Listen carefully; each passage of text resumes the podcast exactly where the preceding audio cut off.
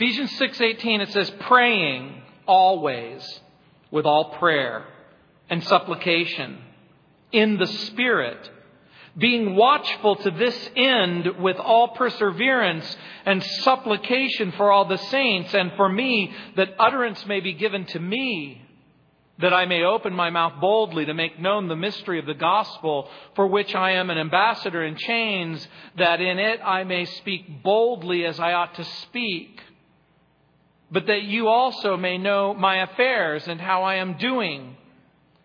Tychicus, a beloved brother and faithful minister, in the Lord will make all things known to you, whom I have sent to you for this very purpose, that you may know our affairs and that he may comfort your hearts.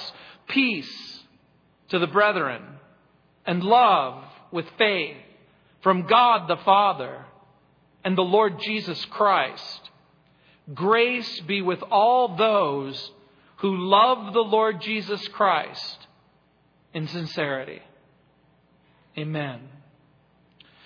This week, posted at packtribune.com was this interesting little tidbit of information. It says, and I quote, Troops training and fighting the wars in Iraq and Afghanistan are firing more than 1 billion bullets a year, contributing to ammunition shortages hitting police departments nationwide and preventing some officers from training with the weapons they carry on patrol. A review of dozens of police and sheriff's departments found many are struggling with delays of as long as a year for handgun and rifle ammunition. And the shortages are resulting in prices as much as double what departments were paying a year ago. There's few things that are more troubling and more difficult for a nation or for a community than to enter into a battle ill equipped or unprepared. No one wants to see a soldier, no one wants to see a police officer fighting a war unarmed or unprepared, and Paul was no different. We are called to battle a foe that we cannot possibly defeat without the spiritual armor of God. Our enemy is Satan and his demons. Our enemy is personal and deceitful and invisible and powerful and persistent and cunning and wicked. We fight with truth. Remember, that's our belt. We fight with holiness and righteousness. Remember, that's our breastplate. We fight with the gospel. Those are our shoes. And of course, Jesus is our peace and through whom we have peace. We fight with faith or confidence in the Lordship of Jesus Christ. That's our shield. With confidence, we know we can stand whatever spiritual assault the enemy might bring against us. With the assurance of salvation in the Lord Jesus, that's our helmet. And remember, we can hold our head high on the battlefield, knowing that we are protected against the crashing blows of doubt and discouragement by the enemy. The modern weapon of choice for most is the handgun. But every soldier knows and every officer knows that a handgun without bullets is useless unless you want to throw it at somebody. What are what good are guns without bullets? And what good is prayer? Or the armor without prayer? Because you see, prayer becomes a type and a picture for the believer of the ammunition of the believer. Prayer is our ammunition of warfare. Unlike the battles that are taking place in Afghanistan and Iraq, we don't ever have to worry about running out of ammunition. We have a constant supply. We can go to God at all times and for all things. Prayer is more than ammunition. It is firing the winning shot. It is the decisive shot in the battle. Prayer is both our supply line and our link with heavenly headquarters. Both our orders and our supplies come through prayer. The Bible says that the fervent, effectual prayer of a righteous man or a righteous woman avails much, and without fervent, effectual prayer, we can't fight effectively. We can't preach persuasively. We can't communicate convincingly. We will find it difficult to minister peace or love or grace apart from persistent, prevailing prayer. Without prayer, it's like hitting the battlefield with all of the sophisticated body armor, with all of the modern weaponry, but no ammunition. And so Paul says, stay strong in prayer. Be bold in courage. Cultivate closeness with faithful friends. Let love for Jesus abound. Look at verse 18 again, the believer's prayer. He says, praying always with all prayer and supplication in the Spirit, being watchful to this end with all perseverance and supplication for the saints. In verse 18, Paul lays out what I call the four alls of prayer. The Christian begins and ends the fight on his or her knees. The battle begins in prayer. The battle ends in prayer. And what are the four things? Look at number one. We pray at all times. That means we pray on a regular and a consistent basis. And number two, with all prayer and supplication or requests. That means that our prayers are both general and specific. The, the expression supplication in the New Testament means request. It, it can mean making a request for others. It can mean making a request for yourself. And number three, with all perseverance. Because good soldiers stay alert. The soldier doesn't fall asleep on duty. And the soldier never, no, never, no, never gives up the mission.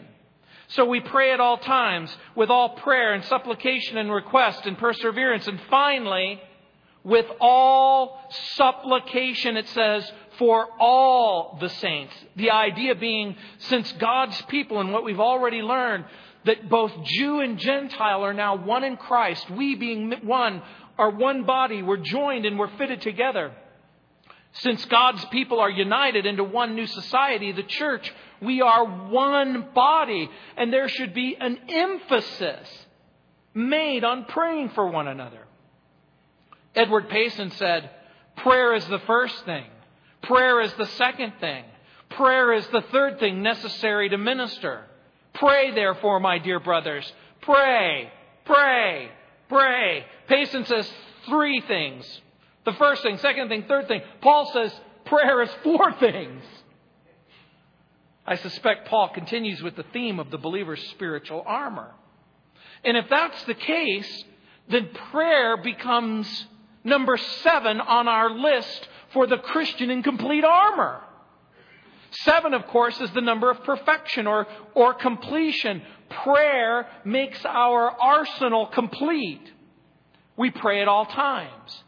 What does that mean? It means there is a constant, continual, regular, consistent prayer. It certainly doesn't mean vain or repetitious prayer. Some of you may have grown up in a religious tradition like I did. That you thought that if you prayed something over and over and over and over and over again, that that would make it more efficacious. But the Bible says exactly the opposite. It certainly says pray at all times, but it says avoid vain repetition. So when it says pray at all times, the idea can also mean pray on all occasions. The idea being, when is it the best time to pray? And the Bible's answer is the best time to pray is always and everywhere at all times. In Acts chapter 1, verse 14, after Jesus has died and risen from the dead, it says that these all continued with one accord in prayer and supplication. Biblical proof that you can pray in a Honda car with one accord. Just teasing, just joking. Paul told the, the Thessalonians in chapter 1, or in 1 Thessalonians chapter 5, verse 17, to pray continually. Abraham Lincoln liked to tell the story about two Quakers and their discussion about Lincoln and Jefferson Davis. the president of the South. He said, I think Mr. Jefferson will win this war, said the first one. Why doth thee think so? Because Jefferson is a praying man. And so is Abraham a praying man. That's true, answered the first man. But the Lord will think that Abraham is joking. What does that mean? Could it be because of the way the president looked, or the way the president acted, or the way the president joked? But here is the idea life has room for joking, but prayer is serious business. And you have to cultivate a serious attitude towards prayer. Christians are to exert some strain and exercise some discipline. Uh, this may come as a shock or a surprise to some of you, but prayer was not meant to be easy. It was meant to be difficult. It was meant to be something that you did and that you did consistently and that you did with some measure of discipline. This doesn't mean that prayer should be a big, fat, stinking, painful problem, but it does mean that prayer becomes constant conversation, an uninterrupted stream, not simply of words, but a posture or an attitude of the heart. Thomas Kelly says in his Testament of Devotion, quote, there's a way of ordering our mental life on more than just one level at once. On one level, we can be thinking, we can be discussing, seeing, calculating, meeting all the demands of external affairs, but deep inside, deep within, behind the scenes at a profounder level, we may also be in prayer and adoration, song and worship, a gentle receptivity to divine breathing. We pray. We petition. This means all kinds of prayers. In my office, I have, used to have a, a, something posted, and I, have since put it in my Bible. It, it, it means you, you start with number one, meditation, and number two, confession, and number three, adoration, and number four, submission, and number five, petition. As you're going through prayer, you meditate, confess, adore, submit, and then make requests. General Eisenhower said prayer gives you the courage to make the decisions you must make in crisis and then confidence to leave the result to a higher power. He doesn't mean the higher power of AA. He doesn't mean a doorknob. He doesn't mean some invisible spirit. He means the real God of the real Bible. And then we pray with all perseverance. That's persistent prayer. Perseverance means you don't give up. I know that sometimes you're tempted to give up. Some of you have been praying for people for years. I think of the story of George Mueller, who was famous for establishing orphanages throughout England. And, and he would pray, and he would pray constantly. And there were two particular unsaved people in his life that he prayed for every day for 40 years. The week before his death, one of those men received Christ as their Savior. The week after his funeral, the second man that he had prayed for received Christ as his Savior. Who are you praying for? Is it your mom? Is it your dad? Is it your brothers or your sisters? Is there someone in your life who seems to be hopelessly lost? I got to tell you something. Your prayers matter. I suspect without men and women praying for me, who knows if God would have opened the door for me to hear and be able to respond to the gospel. Jesus encouraged us to be persistent in our prayers. In Matthew chapter 7 verse 7 it says, Ask and it will be given to you. Seek and you will find. Knock and the door will be opened for you. Jesus uses very strong language in Matthew chapter 7 to communicate the fact that prayer begins and then continues with frequency and intensity. In the original language, it seems to be indicating keep asking, keep seeking, keep knocking. And ask implies that we know and are aware of a need. People ask when they are in need. The word ask suggests humility because the person who is, who is, who has not is asking the person who has. And seek involves both asking, but then it adds asking, it adds action to the request. We don't just ask for help, but now we get up and we look for someone. We look for something that can help us. And that's the idea of prayer. We get up and we ask God. We, and that takes effort. And the final step, knock, includes both asking and looking, but also insists on persevering and prevailing. The picture is the picture of a person who gets up, knocks, keeps on knocking until they get an answer. Today, I think of a person who calls on their cell phone or, or their iPhone, and you don't want to answer their call. And you let it go to voicemail. And then you delete the voicemail. And finally, you turn off your phone.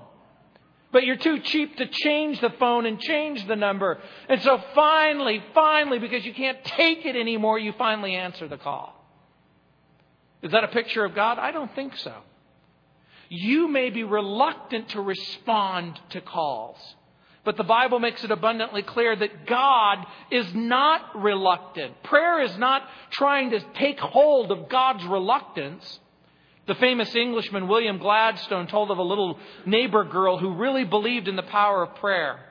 Her brother had made a trap in order to catch sparrows, and she prayed that the trap would fail. And for three days, her face was radiant when she prayed. Her absolute prayer and her absolute faith in the futility of the trap. And it was so noticeable that the mother asked, Julia, how could you be so positive? And she smiled. Because, dear Mama, I went out three days ago and I kicked the trap to pieces. Well, there is a point to the illustration.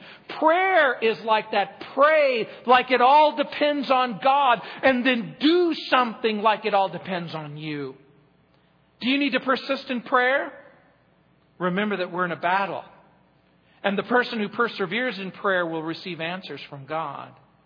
This morning, when I was in my quiet time and I was praying, I came to Jeremiah chapter 33, verse 3.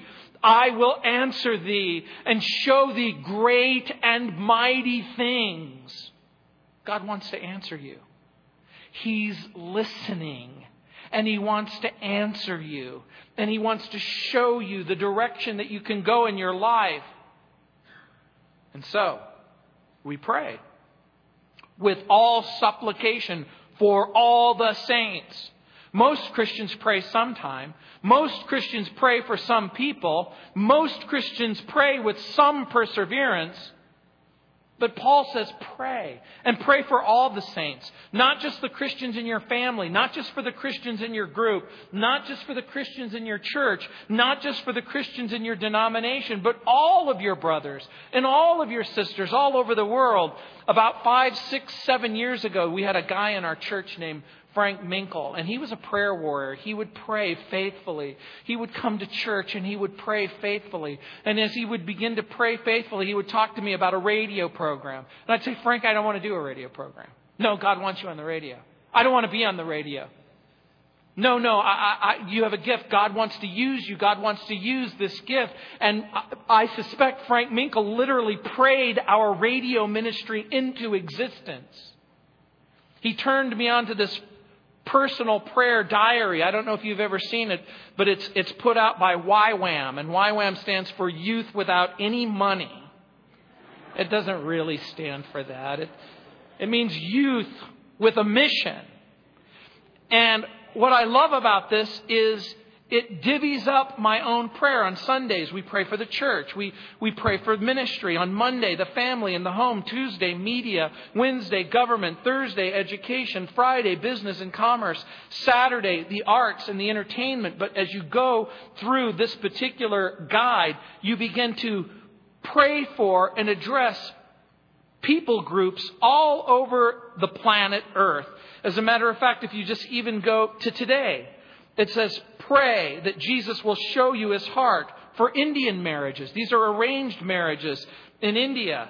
As you go, as you go on, it says, pray for women facing government sponsored discrimination in Morocco. Pray for the women um, facing discrimination in Jordan as you go back. Pray for South Africa. Pray for, for tsunami victims in Thailand. Pray for Kenya's famine. Pray for Bangladesh. Pray for the Venezuelan people who were affected by landslides in 1999. Pray for the Central Americans left homeless by Hurricane Mitch. Pray for the debt repayment of countries affected by natural disasters. And now all of a sudden, your mind opens to a bigger, broader world that is out there. That's what it means all Christians everywhere. All Christians everywhere, mature and, and immature. No one ever outgrows the need for prayer. No one ever becomes immune from Satan's fiery darts. And so we, we unite and we protect each other. There are many things that are worthy of our prayers. But Paul makes sure that a great deal of our prayer, listen carefully, should be devoted to one another. That's the idea. How do we pray? We pray definitely. We pray specifically. We pray consistently. And by the way, behind every great move of God, behind every great outpouring of His Holy Spirit, are men and women who pray, who pray daily and, and who pray definitely. When Hudson Taylor was in China and he was pouring out his heart and, and his soul and his ministry, he came back to England and he met with a person and he began to talk about all that God was doing. And he met a person and he began talking about these people. And this person said, I know all about them. He goes, How do you know? He goes, Because I pray for them every day. By the way, when you pray for someone every day, your heart becomes knit to that person. That's the idea. Don't forget to stay alert and to stay awake. Behind every great move of God, there's an outpouring of the Holy Spirit. And so that when men and women pray, if you find yourself in a dark place, if you find yourself in a dry place, if you find yourself in a distant place, if you find yourself in a discouraging place, if you're fed up with the men's ministry, with the women's ministry, with, with the children's ministry, with the student ministries, with all of this, whatever is happening in your life, maybe it's because it's time for you to begin to pray and to make a difference. And like I said, he says, pray. And don't forget to stay awake. And don't forget to stay alert. John Bunyan's Pilgrim's Progress Christian, it says, perceive the mouth of hell. And I quote, hard by the wayside in the valley of the shadow of death, Christian saw flame and smoke and heard hideous noises that he was forced to put up his sword and betake himself another weapon called all prayer. So he cried in my hearing, O Lord, I beseech thee, deliver my soul. It reminds me that we are sometimes to put down our Bible. That doesn't mean that we don't pray the scriptures or that we don't pray in, pray in faith, but we put down for a moment one weapon in order to pick up the other weapon. And of course, it's certainly not wrong for you to pray with both weapons in both hands. Jesus said, Watch. He said, Watch because of his imminent return, but he also said, Watch because of the onset of temptation. You'll remember that when the disciples and the apostles failed to watch, it led to the results in the Garden of Gethsemane. Some disloyalty on the part of some, some cowardice on the, the part of the others. When are you most likely to stumble? When are you most likely to fall? When are you most likely to trip up? It's fatigue. Fatigue makes cowards of all of us. Sometimes we need to stop and we need to pray and we need to watch. What does it mean to pray in the Spirit? We certainly need the Holy Spirit's help to know how to pray to even impart strength so that we can continue to pray. I know that there have been times in your life when you go, God, I have no idea what to say. I have no idea what to pray. I know I have no idea how to go forward with this. Paul writes in Romans chapter 8 verse 26, likewise the Spirit, speaking of the Holy Spirit, also helps us in our weaknesses, for we do not know what we at, what we should pray for as we ought, but the Spirit himself makes intercession for us with groanings which cannot be uttered. You don't know, but the Holy Spirit does know. And it's okay for you to concede to the Holy Spirit. Lord, you pray. Lord, fill me with the Holy Spirit. Lord, allow the Holy Spirit to speak through me. We see the believers pray, but now we see the believers preach. Look at verse 19. It says, And for me, that utterance may be given to me, that I may open my mouth boldly to make known the mystery of the gospel. Whenever you pray, you're expressing dependence upon God.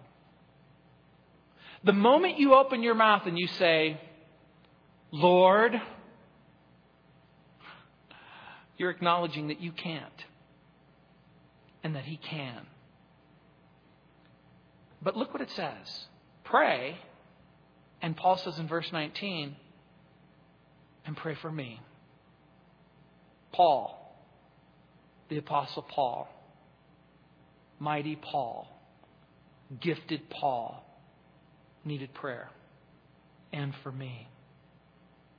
Paul asks the saints in Ephesus for prayer, for safekeeping, for encouragement, but most of all, most of all, for the opportunity to preach the gospel with words. Remember where he is. He's in a Roman prison. Remember where else he is. He's chained to a Roman guard. And you'll note what he doesn't pray. He doesn't say, it's been such a long time since I've had a falafel. You don't know how I've been jonesing in the worst way for some good home cooking from Jerusalem. You know what? He doesn't ask for himself. Often when we say pray for me, it's a vague religious request, isn't it? Hey, will you pray for me? But Paul is going to attach something very specific that I may open my mouth boldly to make known the mystery of the gospel. When you pray, do you ask for specific prayer? Pray for me. Pray for our church.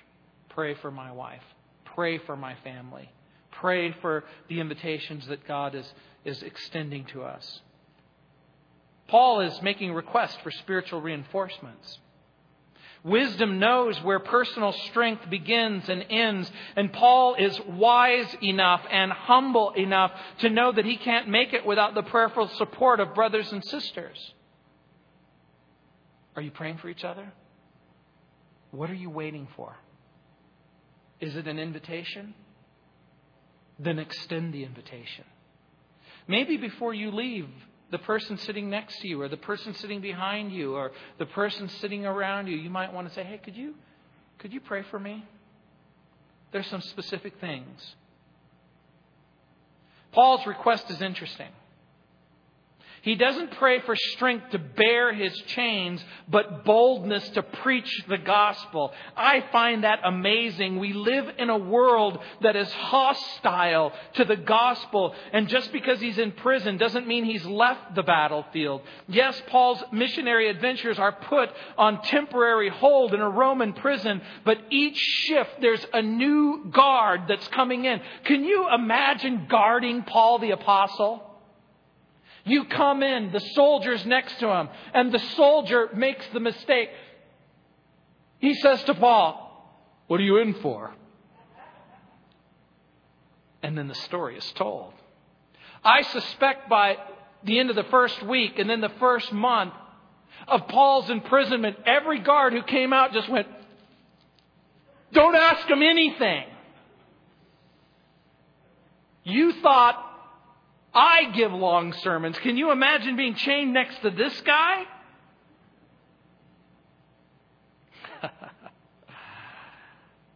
I suspect others possibly heard Paul preach even while he was in prison. You know, there seems to be some indication that Paul wrote the book of Ephesians and he wrote the book of Colossians and he wrote the book of Philemon and that he's under house arrest. And as he's under house arrest, men would come in entourages would come in. He would preach the gospel. The little book of Philemon seems to indicate there was a runaway slave named Onesimus and he stole something from his master and he went into Rome in order to escape the crowds and in order to escape detection. And somehow he finds himself in a place where he's hearing Paul preach the gospel. He opens his heart to the reality that Jesus Christ is Lord. He receives Christ as his Savior and now Paul's going to send Philemon a note with Onesimus and with Tychicus, who's written this note. He prays for utterance, that utterance may be given to me, that I may open my mouth boldly. Look what it says in verse 20 for which I am, I am an ambassador in chains, that in it I may speak boldly as I ought to speak. Paul isn't content to communicate the gospel with just simply his life. He wants to use words. He wants to tell people the story of Jesus. But what a description of the war. He calls himself an ambassador in chains. This is amazing because it's the visible evidence of the invisible war that's been waging all around him. And I think there's something else.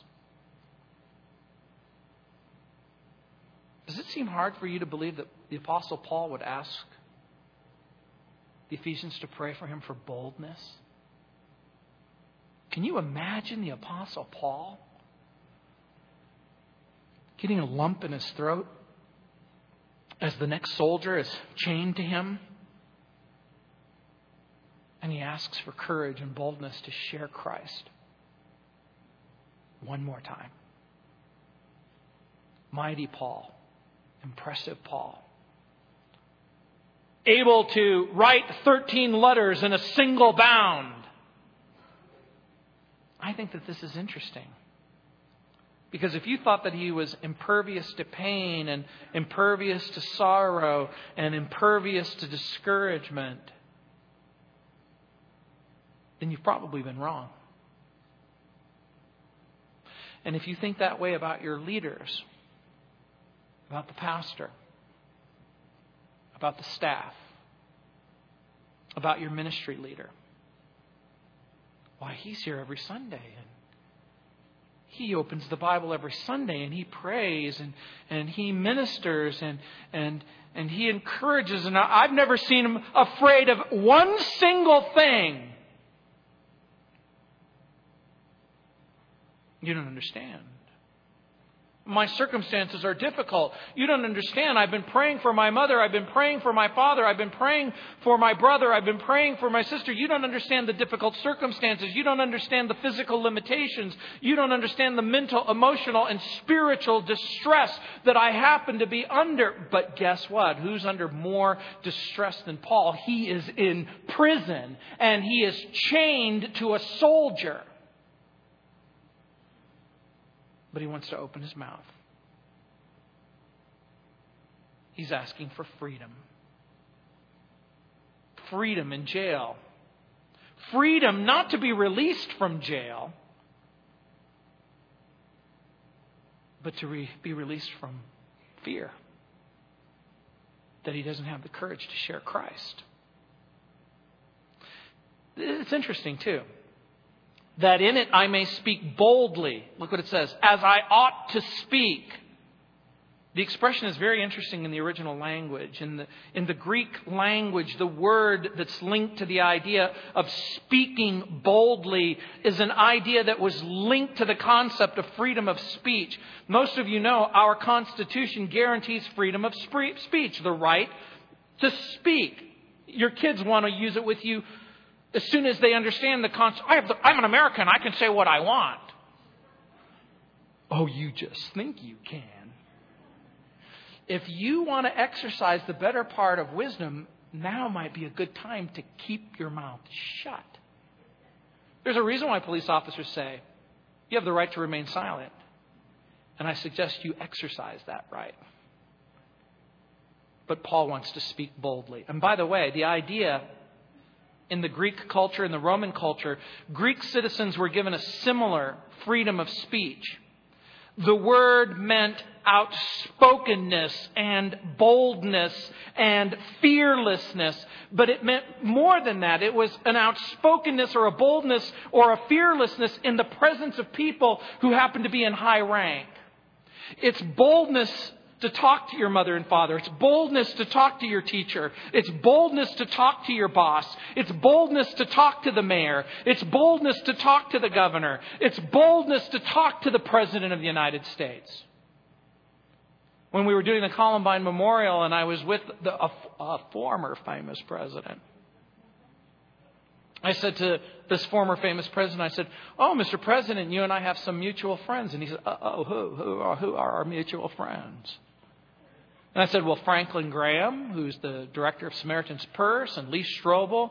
He's written several wonderful books, including The Case for Faith and The Case for Christ. And the president said, They are my friends.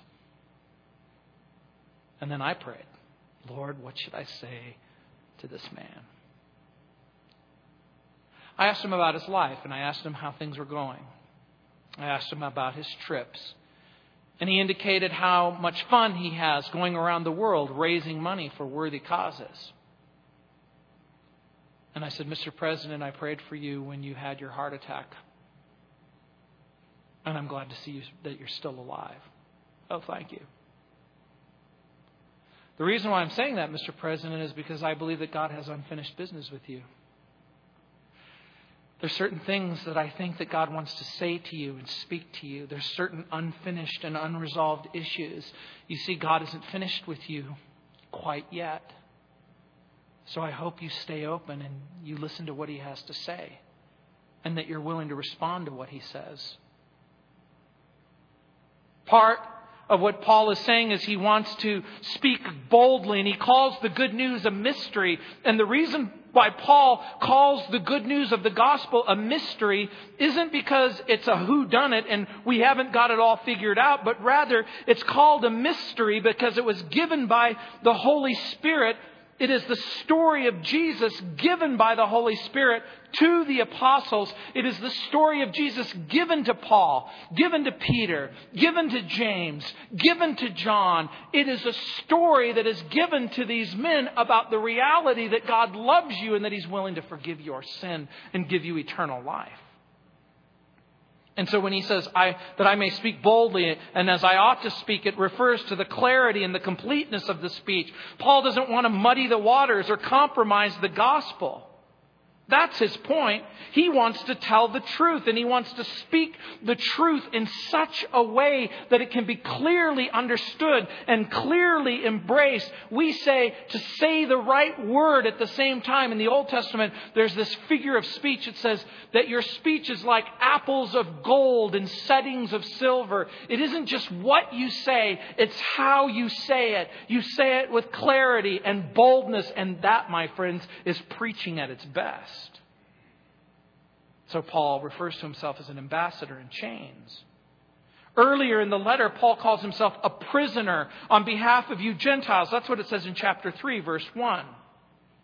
He says, and a prisoner of the Lord. That's what it says in chapter 4, verse 1. So why is Paul in prison? He lists three reasons. He says, it's the Lord. It's the Gentiles. It's the gospel. Over and over again in the New Testament, Paul says, Paul, a prisoner of the Lord Jesus Christ. So he's in jail because of the Lord. He's in jail because of the Gentiles. He's in jail because of the gospel. But these three reasons are really only one reason. Jesus Christ, the Lord, caused Paul to preach the gospel. And the gospel was to the Gentiles. Here's his message. His message is guess what? Sinners don't have to be estranged from God. Jews and Gentiles don't need to be estranged from one another. God has sent Christ to be the burden bearer and the sin bearer of the entire planet Earth. He was faithful to the gospel itself. He was faithful to the Lord who revealed it to him. He was faithful to the Gentiles who he was given the charge to preach the gospel. But when he did it, those three things cost him his freedom.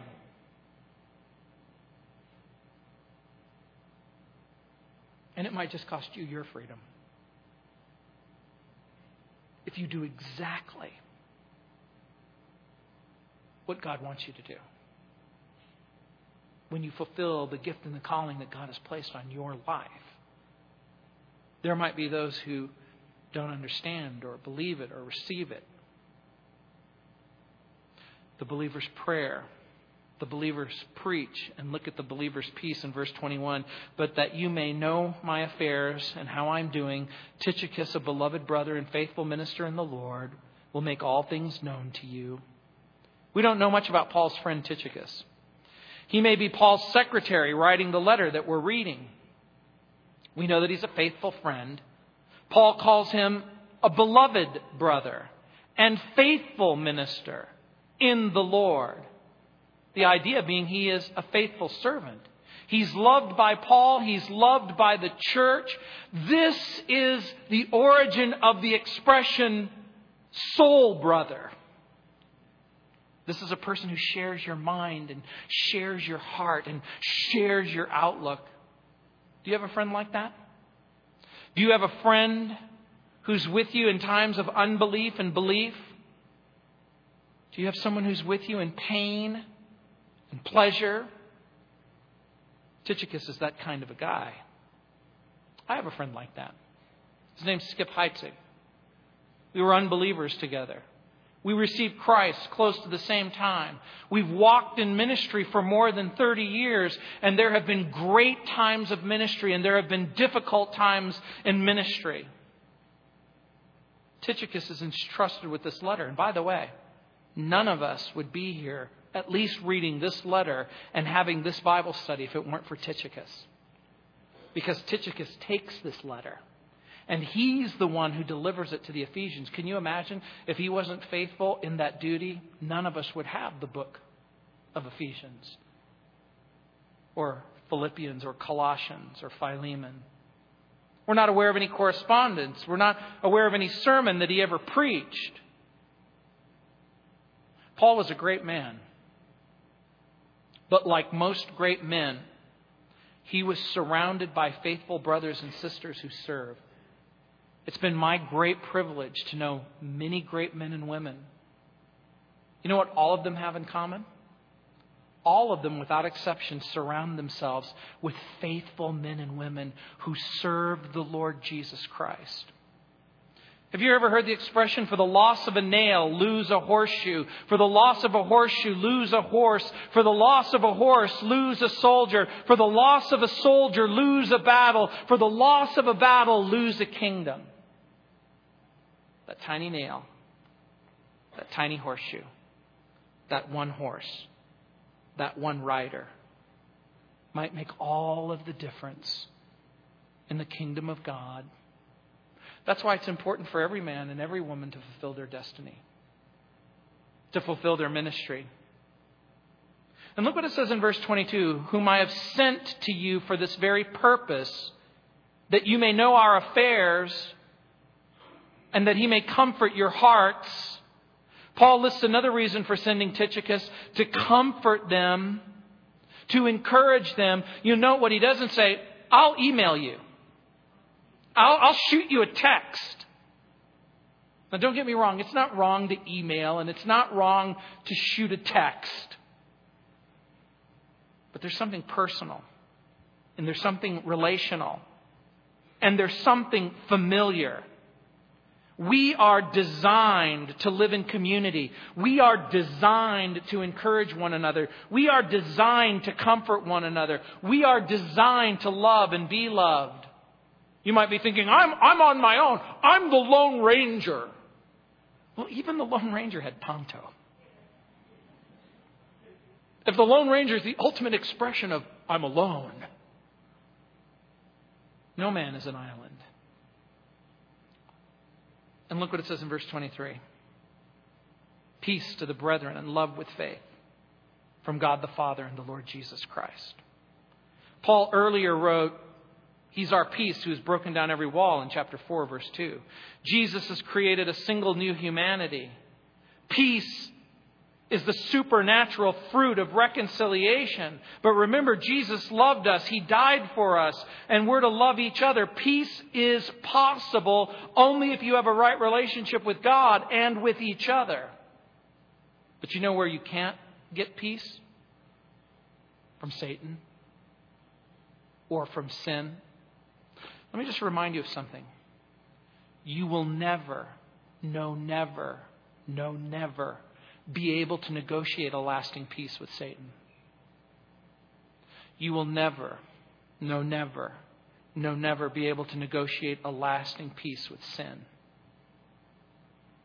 And so look what it says in verse 24 Grace be with all those who love our Lord Jesus Christ in sincerity. Amen.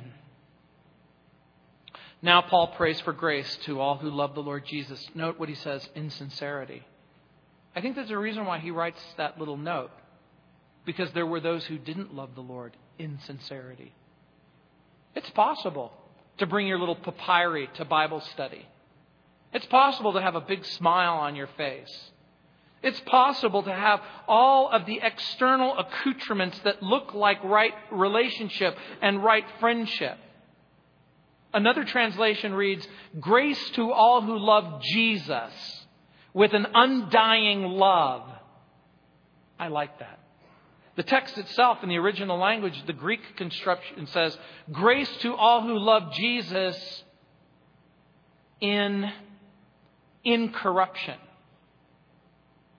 Let me tell you what I think that means.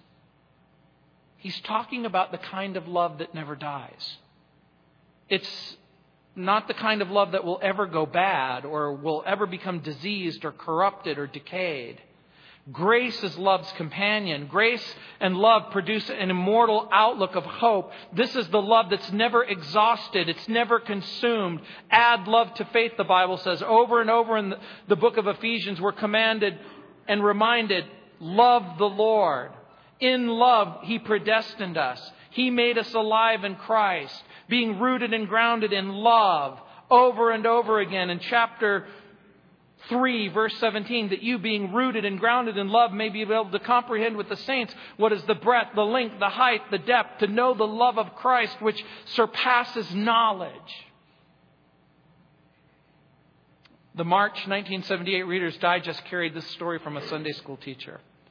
It said, quote, For St. Patrick's Day, I asked a five year old in my Sunday school class to bring something green that you love. The next Sunday, they brought the usual green hats, green sweaters, green books. But one boy entered with a very big smile. Behind him, wearing a green dress, came his four year old little sister. He brought her because he loved her. That's what it's talking about. We love Jesus. Bring Jesus with you. Don't just bring Jesus when you come to church. Take Jesus with you. Take him home. Take him to work. Take him with your family. We love Jesus. Paul began the letter by wishing grace and peace to the reader. And he ends it with grace and peace. I like that because no two words can better summarize this letter with greater power. Grace is both the means and the reason God saves sinners through Jesus, and peace is the result of that salvation. Remember what we've learned. Jesus would never send us into a fight without the equipment, without the ammunition that we need to survive. We can't fight our battle without our armor. We can't exercise the armor without the ammunition. We can't experience peace without grace. And we can't experience grace without Jesus. No wonder Paul ends his love letter with grace. We've reached the end of the letter, but not the end of its importance or the end of its impact. Paul says, stay strong. You stay strong in prayer. you stay bold, encourage, you stay close to each other and faithful friends. And stay close to Jesus. Heavenly Father, we do pray that we would avail ourselves, not just of the armor, but of the ammunition. Lord, we trust that you're the author and the finisher of our faith. You're the beginning and you're the end. And Lord, I pray for that person who finds themselves in a dark and lonely circumstance. Lord, I pray that you would extend the invitation to them. The mystery of faith. How in Jesus there's forgiveness of sin. How in Jesus there's grace. How in Jesus there's mercy. How in Jesus we can have a right relationship with you. Lord, I pray that they would embrace that invitation. Confessing sin, trusting Jesus. And so, again, Lord, help us, help us, help us to take Jesus with us. Sincerely. In Jesus' name, amen. Let's stand.